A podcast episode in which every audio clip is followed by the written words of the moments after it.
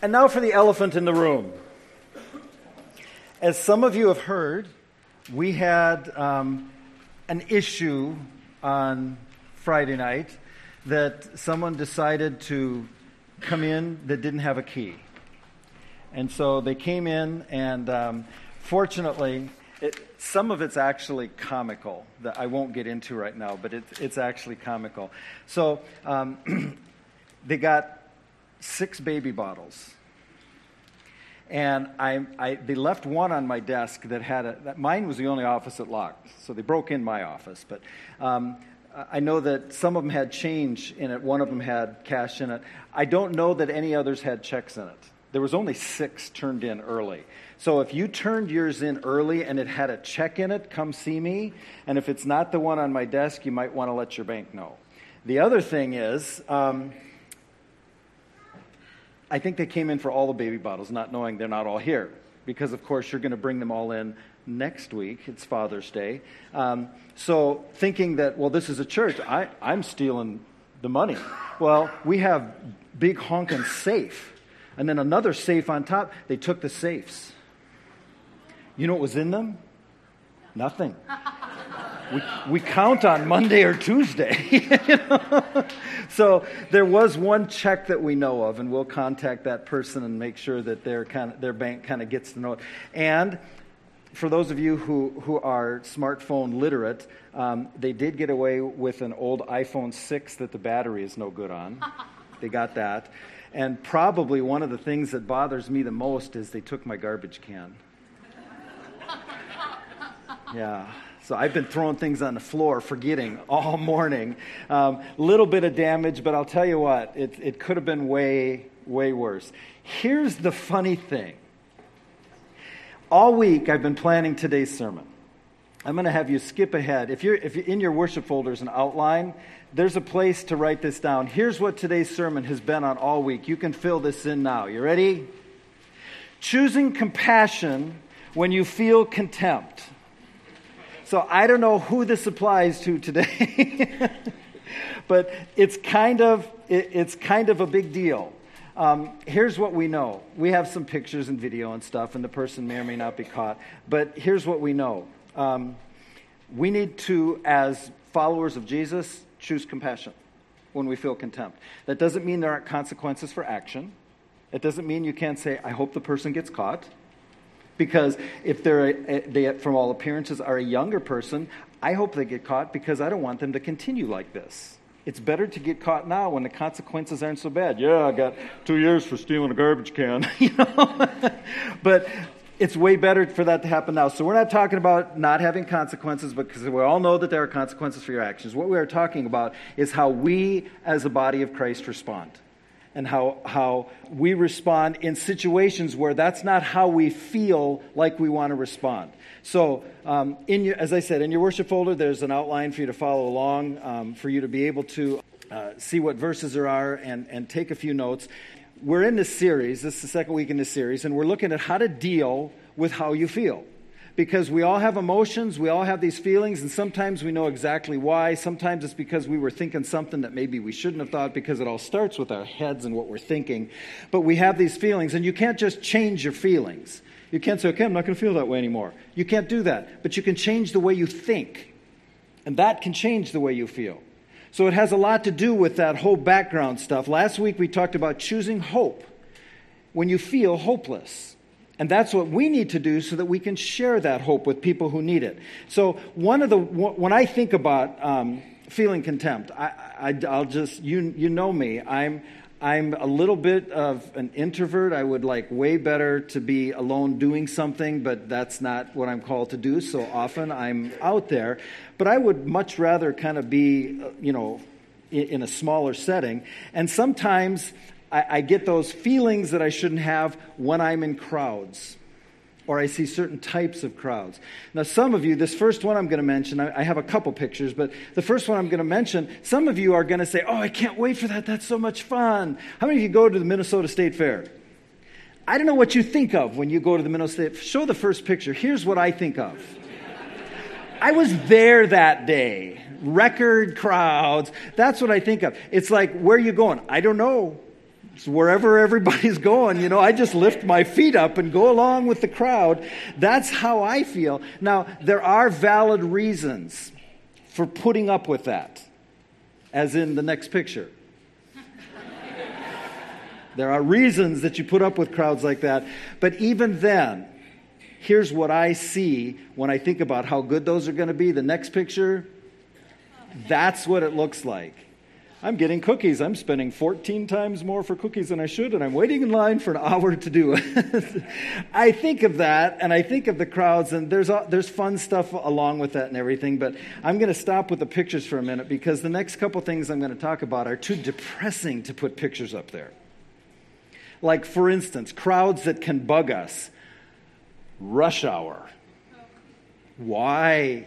Who named it? Rush hour.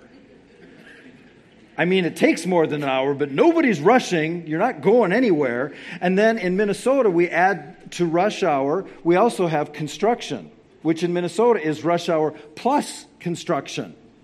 And, and it's like you see those crowds, and it's like, yeah, I'm not feeling a lot of love right now for what's going on here. Or um, lake traffic we have, uh, you know, in our area, if you are blessed to have a lake cabin, I'm really glad, but I, I got to say, here's how I see it. You wait in line three hours in traffic to mow the lawn and then wait in line three hours to come back. That's kind of how I look at it. And now you have construction as well as lake traffic together. And I think, you know what, just go to the beach, man. It's way easier. But then here's what I think of when I go to the beach. Show the next picture. It's like there is sand there, a little bit. That's what I think of when I go to the beach, and I think of crowds, and it's like, no, I don't. I don't. The feelings that I get in crowds are not the same as some other people get. You may, uh, uh, it's been a little while, a few weeks, months. You remember all over the news, we had the pictures of this, this great caravan of people coming from down south, getting ready to come into the United States. And I know, because I talked to people, there were a lot of different feelings that people had in, in, in discussing this and, and what was coming. Another thing that really kind of can get some people going is you, you, if you're involved, involved in it in terms of being uh, affected by it, especially, but there, there will be crowds or groups of people who do protests for certain things. I'm not going to show pictures up there because I, we run the risk of half of you going, yeah, and half of you going, no, because it depends on what side of the protest you're on. But we see the protesters and we feel that, and it's easy to feel contempt when we see the crowds. We see crowds like in some of those examples I gave, and, and we just see masses of people we don't know. Sometimes we see masses of people we don't like, and we're not even sure why. We respond to the sight of crowds sometimes with just apathy and coldness, sometimes anger and contempt, sometimes just we don't, it's like we don't think at all or care at all. And if we're honest, we can do the same thing with the people who are close to us in our lives. We can often be cold to the people who are closest to us in our life. So, what we want to talk about is choosing compassion when you feel contempt. And like all choices, all throughout this series, all these choices, they are heart issues.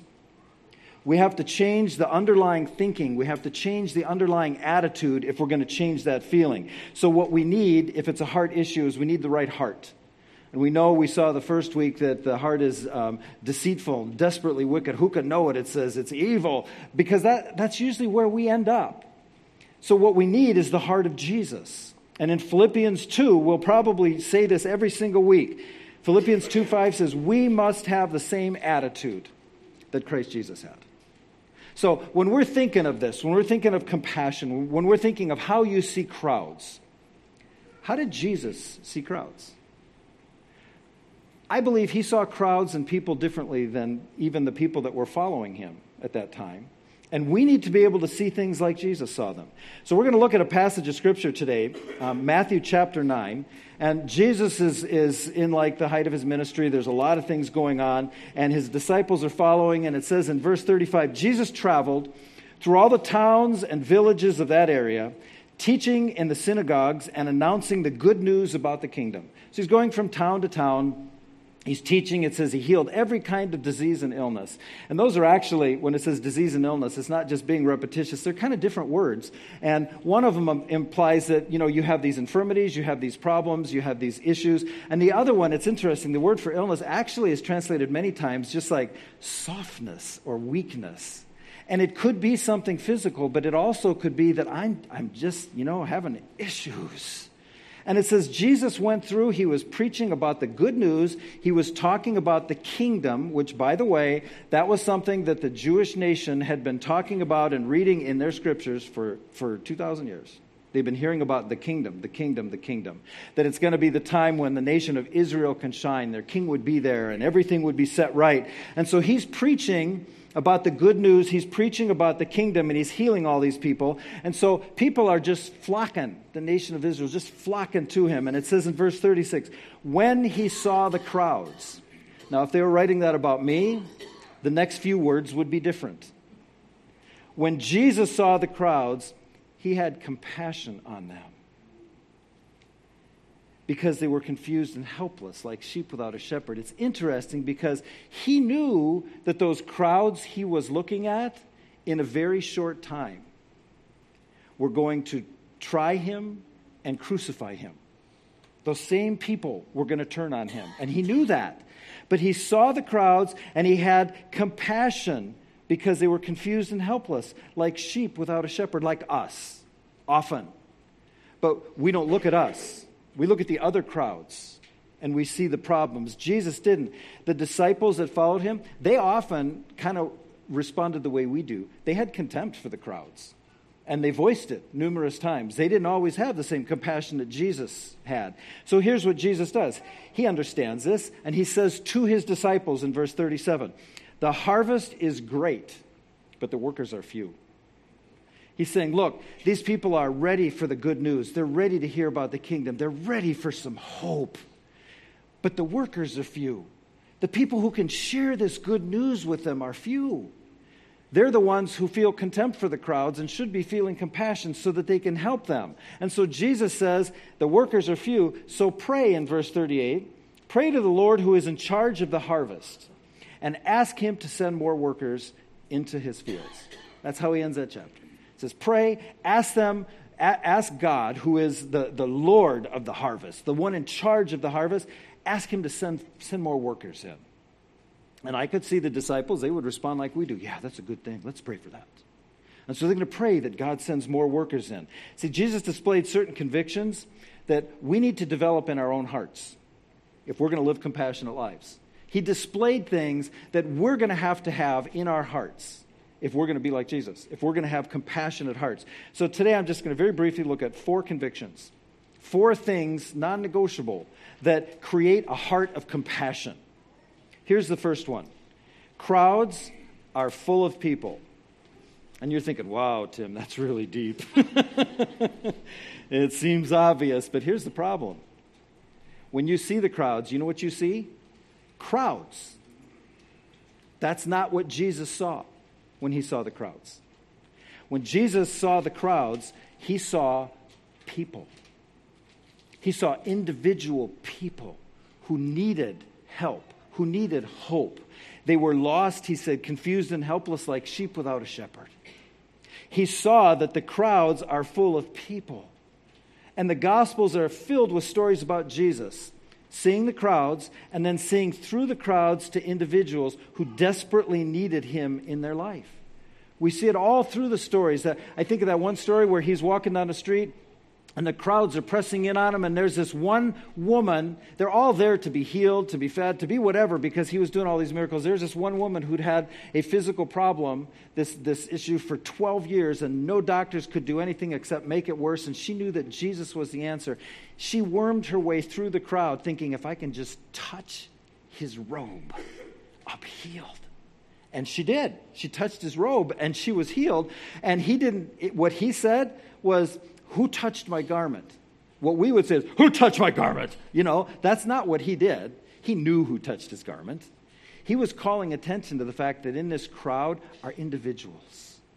He comes down the street, and there's so many people there. They're lining the streets. They're going ahead of him. They're coming behind him. They're following. And there's this little short guy named Zacchaeus, and he couldn't see Jesus.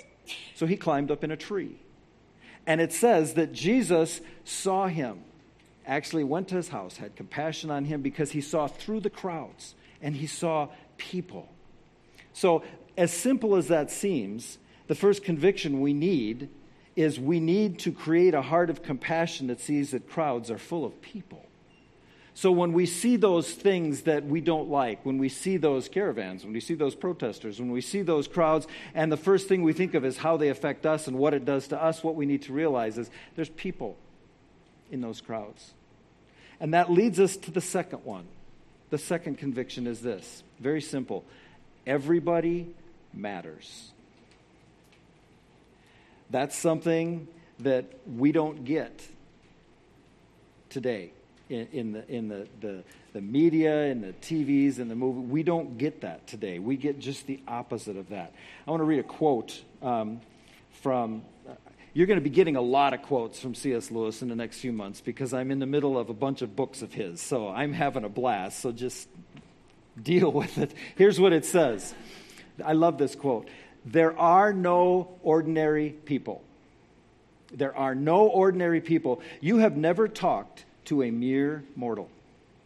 Nations, cultures, arts, civilizations, these are mortal. And their life is to ours as the life of a gnat. But it is immortals whom we joke with, work with, marry, snub, and exploit.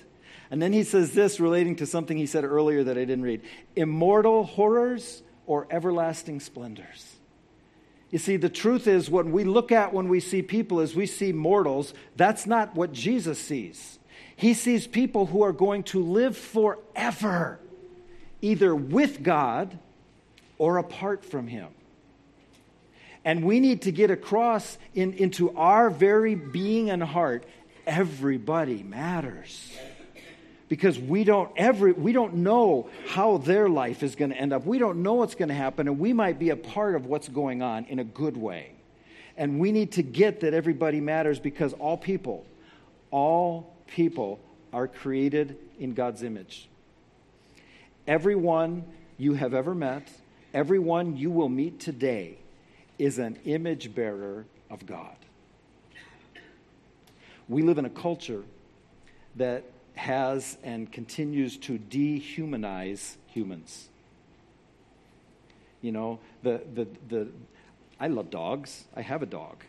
We live in a culture where the dogs are more important than the people. I see this all the time. People watching movies. You'll see a, uh, some, some old war movie, and you see, you know, 5,000 people killed with a sword, their heads cut off, and the horse gets hurt. Everybody's like, you just saw 5,000 people die and you're worried about the horse. Maybe we should be worried about both. But our culture is dehumanizing humans. And we're not looking at things the same way that we used to. And what we need to do is rehumanize them. The church needs to be at the forefront of this, bringing that back in to realize everyone is an image bearer of the Creator whether they're the same culture as us, the same color as us, the same creeds as us, it doesn't matter. They are image bearers of the Creator. And we need to understand that and live that so that people get that. We also need to understand that everyone is an immortal, like we just said. One way or another, everybody lives forever. And this brief time we have here is going to determine what that forever is. So it's important. We also need to understand that Jesus died for anyone willing to trust him. It doesn't matter what their background is. It doesn't matter what you think of them. It doesn't matter how much you like them or dislike them. We need to understand that Jesus died for anyone willing to trust them. And when we have that hope, we need to share that. So the first thing, crowds are full of people. The second thing, everybody matters. Here's a third thing. This is my favorite. I'm not supposed to have favorites. this is my favorite. Everyone has a story, even you. You may not have ever told anybody your story, but we know you got one. Because everybody has a story. We're good at hiding our stories. And we're also good at ignoring the stories of others. But everyone has a story, and everybody's story is important. And we forget sometimes when we see the crowds or we see the people who we, the, the feelings that come are not compassion, they're contempt. What we forget is there's something behind that. There's a story behind that. I'm going to read you another quote. I'm not going to tell you who it's from right away. You're laughing at me. Frankly, there isn't anyone you couldn't learn to love once you've heard their story. That's huge. There isn't anyone you couldn't learn to love once you've heard their story. Never underestimate the impact that your mere existence can have on another human being. There is something of yourself that you leave at every meeting with another person. You know who said that? You're thinking C.S. Lewis. Go ahead and put up there who said that. Mr. Rogers. That's some wisdom there. Because it's true that there isn't anyone that you couldn't learn to love once you've heard their story. Because everybody has a story. So, sharing your story, that's actually where it starts. Because many of you are thinking now, well, then I just need to hear everybody's story. You do. But you also need to start probably by sharing yours. And your story is not like your Christmas letter where nothing has ever gone wrong and you've had an amazing year and everything is perfect. Your story is also, yeah, I, have screwed up. And you be transparent and you be vulnerable with people. And we share our story, and then we can listen to the stories of others because they'll share them with us because now they know that we all have stories. That creates vulnerability. I believe that's one of the reasons why Journey in Our Church is being so effective in this community. Because we all understand we're all screwed up. We're getting better, but we're all screwed up. We all got stories. Vulnerability paves the way for that, for the trust, for the intimacy, for the relationship.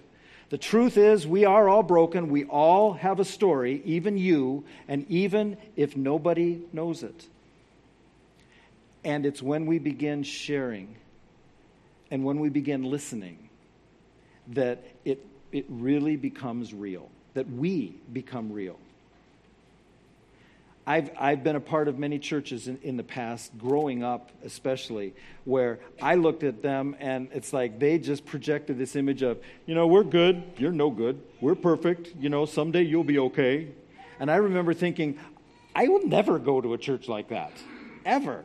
And I'm thinking, if I know a little bit about Jesus, somebody who doesn't know Jesus is going to look at that and say, I'm never going there. And you know what? You probably shouldn't. Because we want to go to a place where people understand that we're all broken. We shouldn't stay there. I mean, we should stay at the church. We shouldn't stay broken. We should continually be getting better. But that's when we become real, when we share and when we listen to other stories. So, and by the way, the best way to respond when somebody's sharing your story, I can probably share this better by here's the worst way to respond when somebody shares their story. don't do that. Even if it shocks you, just don't do that. Because the truth is, we're all broken. So crowds are full of people. Everybody matters. Everybody has a story, even you. And here's the fourth thing real compassion, this is the hardest one shows up as service. We're not talking about a gushy feeling here. Real compassion shows up as service. That's how people know. When we say, I have compassion for you, how do they know? They don't know what we're thinking. They don't know what feelings those are causing. They know when that compassion shows up as things that we do. Compassion doesn't just see the suffering and pain of others, compassion acts. In fact, to see pain and suffering in the world and do nothing about it may just demonstrate the greatest coldness of all. Yep, I see that, and I'm not going to do anything about it. And you think, well, I can't, I'm just me. Well, when everybody thinks that, nothing gets done. That's why the church is so important. See, Jesus didn't just model choosing compassion. That was he did, and that's good, but he didn't just touch and heal and serve people he also commissioned his followers to do the same. We just finished in chapter 9. The very next passage, immediately after the passage we read, starts in chapter 10, and people usually separate those because there's a, an unfortunate chapter break. Remember what we just read. What Jesus just said is pray the Lord who is in charge of the harvest will send forth workers. Here's the very next thing that happened Jesus called his 12 disciples. Now, he had many disciples, but there was 12 that he chose, that he calls the 12, often in the Gospels. And um, at this point in the ministry, he calls these 12 together, and he gave them, that's very important, he's the one who gave this, he gave them authority to cast out evil spirits and to heal every kind of disease and illness what we're going to read in the next um, couple verses, some of it's going to be easy, some of it's going to be, here's what I want you to remember. This is right in the middle of Jesus' earthly ministry. He's still offering the kingdom to the nation of Israel. He is still doing these miracles, and he's giving his people now the authority to do that same thing to cast out evil spirits, to heal every kind of disease and illness. Same words whether it's something that's really obvious on the outside and a physical thing, or whether it's things that are not so obvious. They got authority to do that. And then it's interesting because he had just called them his 12 disciples. In verse 2, it says this Here are the names of the 12 apostles. And I'm just going to read the list of names. I know that's a big list, it's, uh, but I wanted you to see them all at once. First, Simon, also called Peter. Then Andrew, that's Peter's brother. So the first two are brothers. Then James, son of Zebedee, and John, James's brother. So it's funny, the first four that are mentioned, they're two sets of brothers Philip, Bartholomew, Thomas, and Matthew, the tax collector. And I think it's funny because when you read through this, you read, uh, we'll get to Judas, who later betrayed him, but the one the, other than Judas, the only one that has something kind of negative about him, uh, about him in, in this story is Matthew. Matthew was a tax collector. And it's not like, oh, he worked for the IRS. The tax collector was like, everybody would go, boo, you know. That's who wrote this. Matthew's letting us know everybody has a story. I have a story. There was Matthew, the tax collector, James, son of Alphaeus, Thaddeus, Simon, different Simon than the first one. This was Simon the Zealot. Simon, eh, this is a guy who used to kind of really get involved when he saw those protests and he saw those things going on. He was, he was right in the mix of everything. And then Judas Iscariot, who later betrayed him. Here's what's funny. It's not funny, haha. It's funny, interesting. This is New Living Translation, and it has commas between all the names. Almost every other translation you look at what it will do is it will list Simon and Andrew, and instead of a comma, it will have a semicolon. And then it will say James and John, and then it will have a semicolon. And it will say Philip and Bartholomew, and then it will have a semicolon. And the reason it does that is because in the original, these are actually listed in pairs. The first four might have been together, but it was a set of two and a set of two. And all the rest are listed in pairs. And part of that is because we're better together and it actually tells us that the first time Jesus sent them out like this, by the way, apostle means sent one. It means messenger, representative of somebody. So they went from the disciples, the followers, to the apostles who were the sent ones. And it tells us in another place they were sent out probably two by two, which I think is hilarious because Simon, the zealot, not Simon Peter, was the one who was, you know, he got paired up with Judas and I, I, would have been fun to watch what they did during that time. What's interesting about this list is some of these names you look at, and it's like, yep, very familiar. Some of them, it's like, hmm, not so familiar. Some of them are actually called different things in different lists, and like half of these names, literally, half of these names, six of them, are hardly mentioned in detail, like ever, especially even after the cross. I mean, they're listed once, but they're not mentioned in detail. But yet, what they accomplished, during that three and a half years of Jesus' earthly ministry, they accomplished as a group. Even if you've never heard of Thaddeus again, what happened would not have happened without him. Because Jesus referred to them as the 12, the 12, the 12. He sent them out two by two.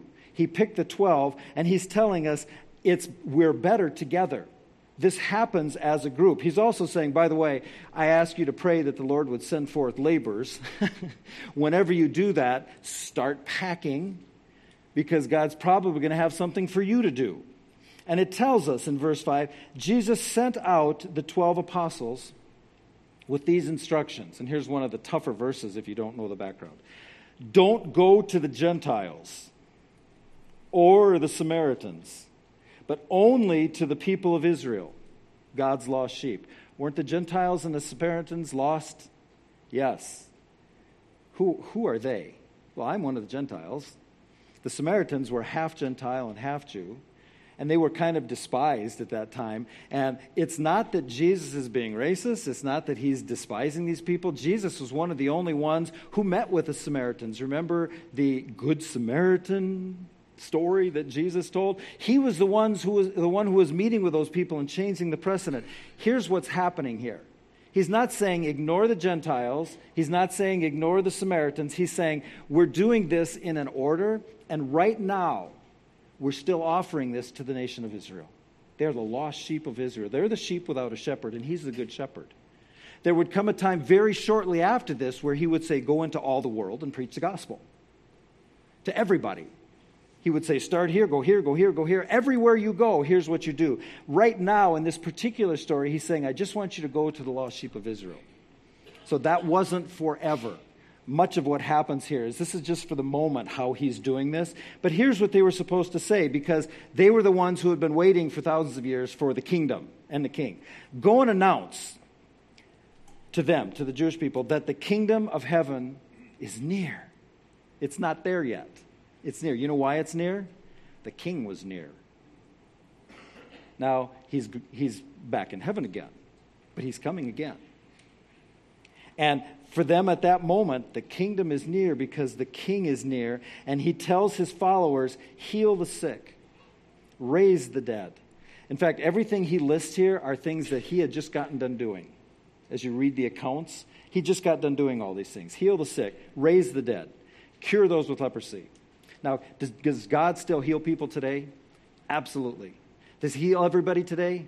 No. You know how I know that? Because people die. If he healed everybody, people wouldn't die. I, I have seen a lot of things, haven't seen anybody raise the dead yet. I've heard stories of it happening. I don't know.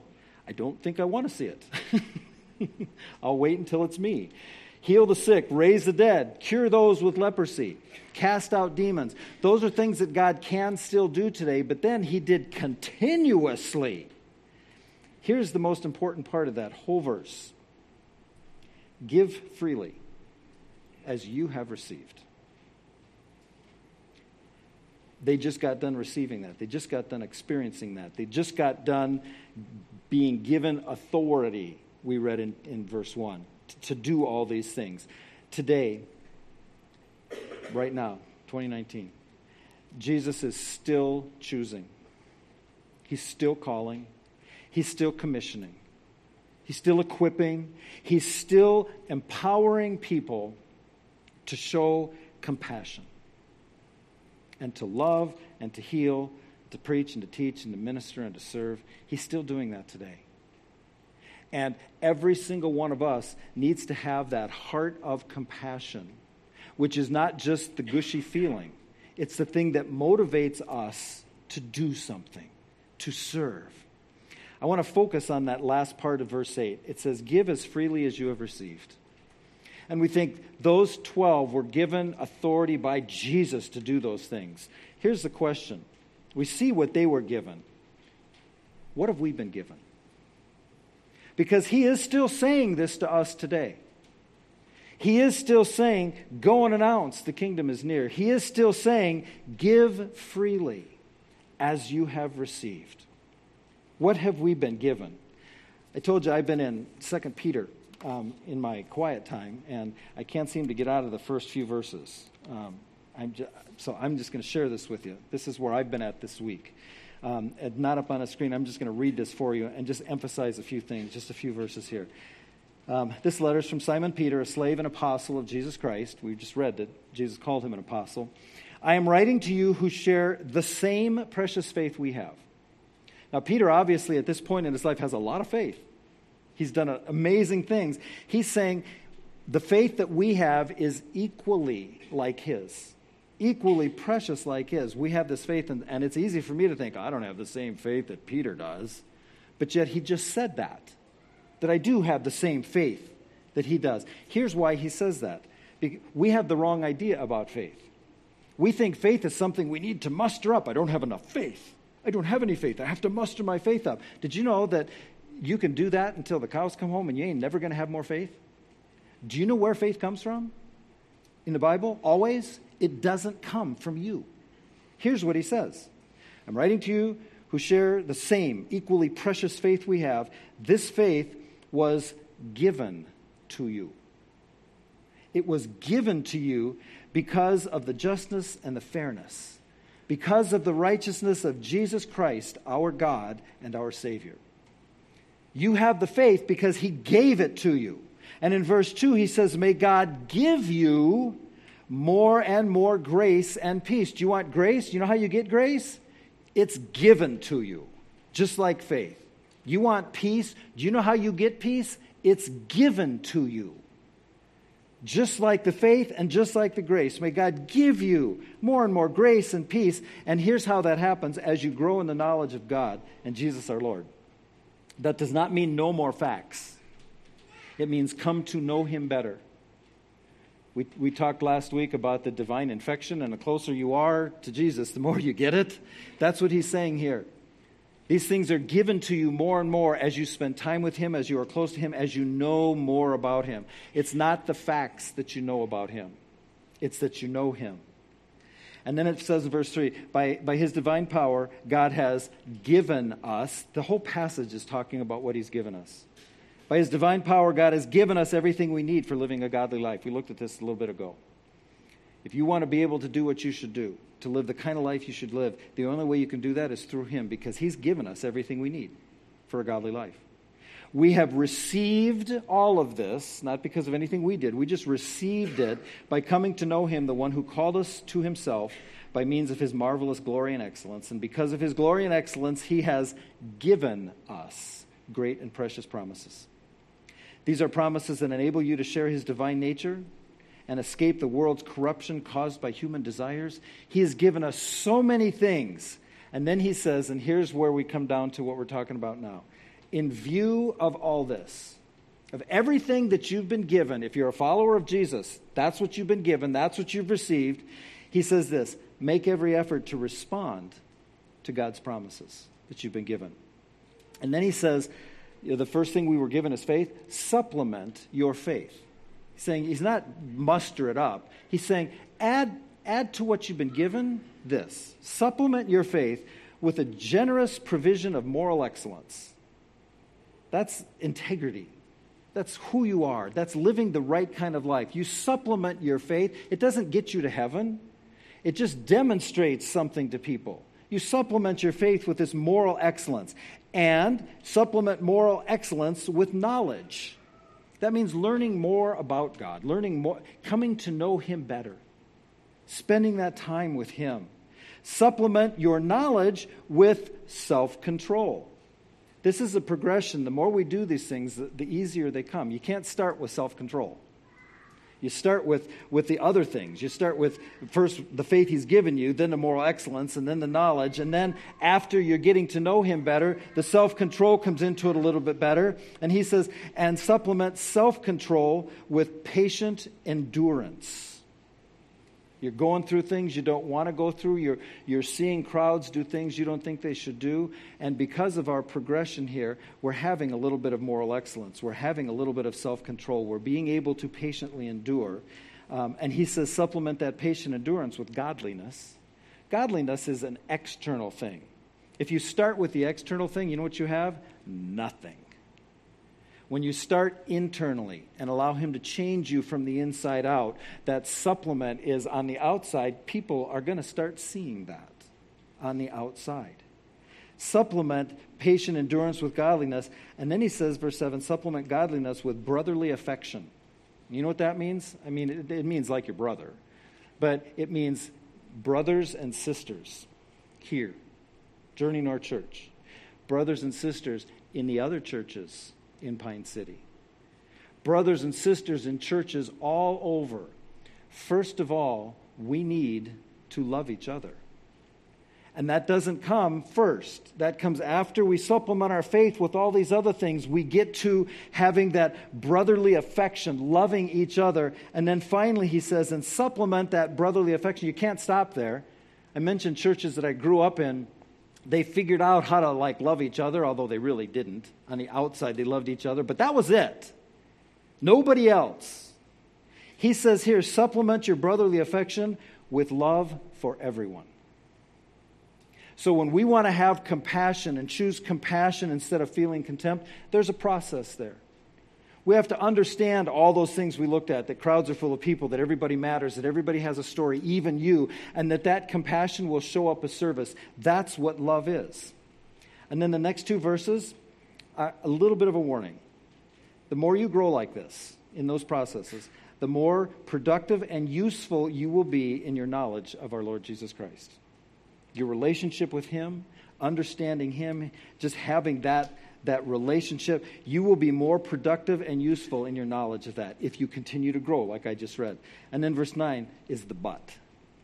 But. Those who fail to develop in this way. You see, choosing compassion, although it's a choice, there's no choice. Because failing to develop in this way, those who fail to develop like that are short sighted and blind, forgetting that they have been cleansed from their old sins. See, Everybody has a story. We're all in this. And what we have to understand is there's a progression that God wants to get us to the point where we see those crowds and we feel the same compassion Jesus has. It's a choice when we choose his heart and we choose to think like he does. So here's your challenge for the week go and be a part of somebody's story. I don't know who that's going to be. Maybe God has someone on your heart right now, and maybe later on today or tomorrow, you're just going to run into somebody and you can say, Wow, that was odd that I ran into them. No, it's not, because if you say, Jesus, the harvest is plentiful, but the laborers are few, send forth laborers into the field, then buckle up, because that's what He's going to do for you. Listen to people's stories, share your story with them, and choose compassion. You know what the biggest part of my story is? Jesus. Jesus is the biggest part of my story. And he wants to be the biggest part of your story. So that when you're sharing your story, you might share about the brokenness, you might share about the past, but all that you can think of is Jesus. Jesus. What's the answer? Jesus. Because he is a part of your story. If you don't know him, you can meet him today. You say, I've heard about him. It doesn't matter. You say, I believe that there's a Jesus. So does the devil. It's not enough to know about him, you have to know him. You have to come to know him. I'd like you to close your eyes, bow your heads, close your eyes as we get ready to pray. I know, Father, that for many, um, with, with current situations, um, even with what we've experienced here at church, with, with the things we see around us, with the things we see in the news, it's sometimes hard to have compassion. That contempt just kind of rears its ugly head.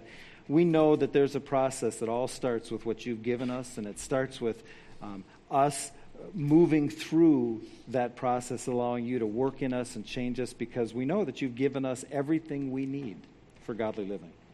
So I pray that we would be able to make that choice as we grow closer to you, as we learn more from you, that we would be able to make that choice of compassion that would be demonstrated to people as, as it shows up in our life as not just a feeling of love, but serving in love other people. And Father, for anybody listening to this who's never had that experience of actually coming to know you, maybe they've been burned by church. Maybe they've been burned by people in the church. Maybe they just don't have that experience, and what they're thinking about church was not what you're thinking about it at all. That it's just a group of broken people who are getting better because of you. And I pray that in simple faith they would realize they're one of those broken people, that sin has separated them from you, and they need to turn from that sin and turn to you, knowing that you are, Jesus, the way, the truth, and the life. Nobody comes to the Father except through you and that they could come into that relationship today, even though they, they don't understand it now and won't understand it fully until they stand before you face to face. That in simple faith, they would say, I want that. I want that in my life. And that today they would ask you to be personally in their lives, to be their Savior, to take over. Father, we love you, and it's in Jesus' name we pray. Amen. Please stand for the closing song.